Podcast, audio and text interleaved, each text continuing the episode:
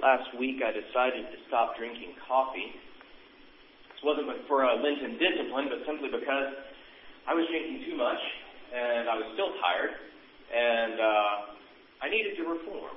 I had, I started off just drinking a little bit years and years and years ago. And uh, then I got to where I was like drinking a pot a day, and then I cut back a little more, and I was just drinking too much. And I finally thought, this will not do. I need to just stop and see how I manage without it. I did pretty well until the towards the end of the week, and thought it's going to be a late night, just one cup in the afternoon. And I finally thought, okay, they tell us that we're supposed to say that I can do all, I can do all things through God who strengthens me. Okay, Lord, I can do all things through you who strengthens me. And I wasn't tired anymore. And uh, you know that prayer actually was answered, and I felt great. So I thought, okay. Um, to everyone who I may think that giving up Diet Coke and chocolate was stupid during Lent, forget it. Um, it really, it's actually quite a good thing if it can bring you to that point of saying, I can do all things through God who strengthens me, and getting through it and putting more faith and trust in God. But uh, that, that thought of this will not do, that's that thought that Jesus had as he walked into the temple. Now, if you were to pick up any Bible that has a little, little, section headings that people have added into them, my guess is every Bible you pick up would say what about this passage? Okay, that too. Darn, that one failed. I was thinking Jesus cleanses the temple. Um, Jesus drives the money changers from the temple. Jesus cleanses the temple. Um, he's not cleansing the temple. He's reforming. He saw this and thought, this will not do. Now, the practice of changing out your money was an okay practice. It was the idea that we're going to use, we're not going to use Roman money this from this opposing nation. We're not going to use Roman money to give our tithe to the temple. We're going to use Hebrew money. So they had to change out money, just like currency exchange, just like we do we go to another country. Challenge was probably a little bit too much under the table that some folks were getting. The other challenge was with the animals. Now, you were supposed to bring animals to sacrifice, and if your animal on the long journey to get to the temple was no longer a sufficient sacrifice, it had been marred and blemished and wasn't the best that you had anymore, well then you were supposed to change it out for a really good one. Seems though that they were just selling them now.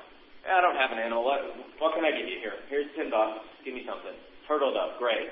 That's only eight bucks. Even better. Um, have a feeling it was a little more like that at this point. Not to mention the fact that for centuries the prophets had been saying through the Word of God, quit with all the animal sacrifice. I don't want that stuff. I want your hearts. And yet they were still coming and giving ten bucks so they could get a turtle dove and sacrifice it on the altar. And Jesus said, This will not do. And so he brought about this temple reform. People were mighty upset about it, but it was necessary reform. There was always, I mean, with things that started in a good practice for the people, but it seems to have run its course and was now going through the motions, and it needed to be reformed. So I was thinking about what in our life, in our church life, needs reform. And I've been reading a book uh, that for a long time we've been talking in the diocese and just church talk in general about uh, the church is not a building and needing to go out and live our church lives, our lives as disciples of Jesus beyond the walls. And yet so much of what we do is still only focused inside, and our, our way of life is very much focused inside. And um, the bishop, Bishop Doyle, brought to clergy conference a gentleman named Caesar Kalinowski, um, who introduced this book to us about, he says, transformed, a new way of being Christian. It's actually an old way of being Christian, as he points out, um, although it feels kind of new in the 22nd century, 21st. What century is this? Whichever one it is. 21st century. There we go. The clock moved forward. It's all, you know, um, my brain's not working. But he talked about he talks about how we live as Christians seven days a week, and thinking about his own life, growing up as a Christian and and being becoming a, a Christian, thinking what's changed. And he wrote, we generally looking at just people in general, he wrote, we generally continue to live our Christian version of the American dream with a little church attendance thrown in on Sundays and maybe the weekly Bible study when it fits our schedule. Turns out that for many of us, our conversion was really focused on our afterlife, going to heaven and avoiding hell, and has little effect on our lives in the here and now. What happened to being new creations? And why don't we as the church now experience life more in line of what we read in Acts 2? And that's what I see we were talking about. Why don't this my, my generation and younger, why don't they come to church? I think a lot of it is tied to that. It's kind of done, right? They've been baptized, going to go to heaven. So why come to church?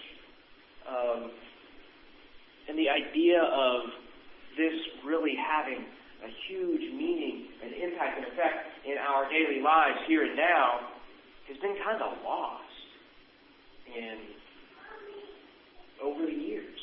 It used to be known and understood, but somehow it's been lost. So he writes about being a new, this new identity, which is really an old identity. He writes, the church is not a building. The church is people. The church has always been a sent people. Jesus never intended that we primarily find our Christian life and expression through a one to two hour service once a week inside a building. We have the other six days and 22 hours each week to live out our identity as his missionary family. Jesus' command to go and make disciples was not a, uh, was not a suggestion. He would have us incarnate his mission out in the world, in neighborhoods, offices, gyms, parks, and so on, to show what he is like, and to share the gospel by both our life's display and our words.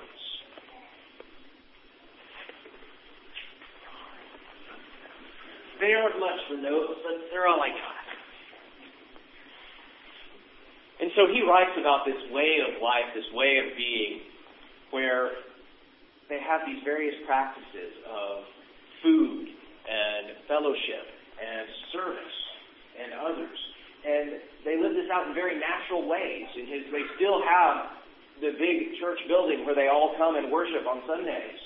And then they also gather in these what he calls missional communities where they gather with other folks from their church households together. So in, in, in addition to the large 100, 200 person church, there's also these, within that, a bunch of 8 and 10 people churches where households come together. And they'll have regular meals together. And they'll pray together.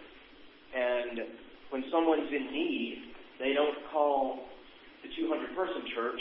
They say to their little eight person, several household group, missional community. What can we do about this? How can we help this? You know, our, our neighbor needs something. How can we help? And they'll come together and pray about it. And and make a difference in that person's. Life.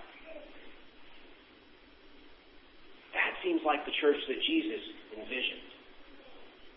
Where we really are living out his life as disciples, as servants, as missionaries every day of our life.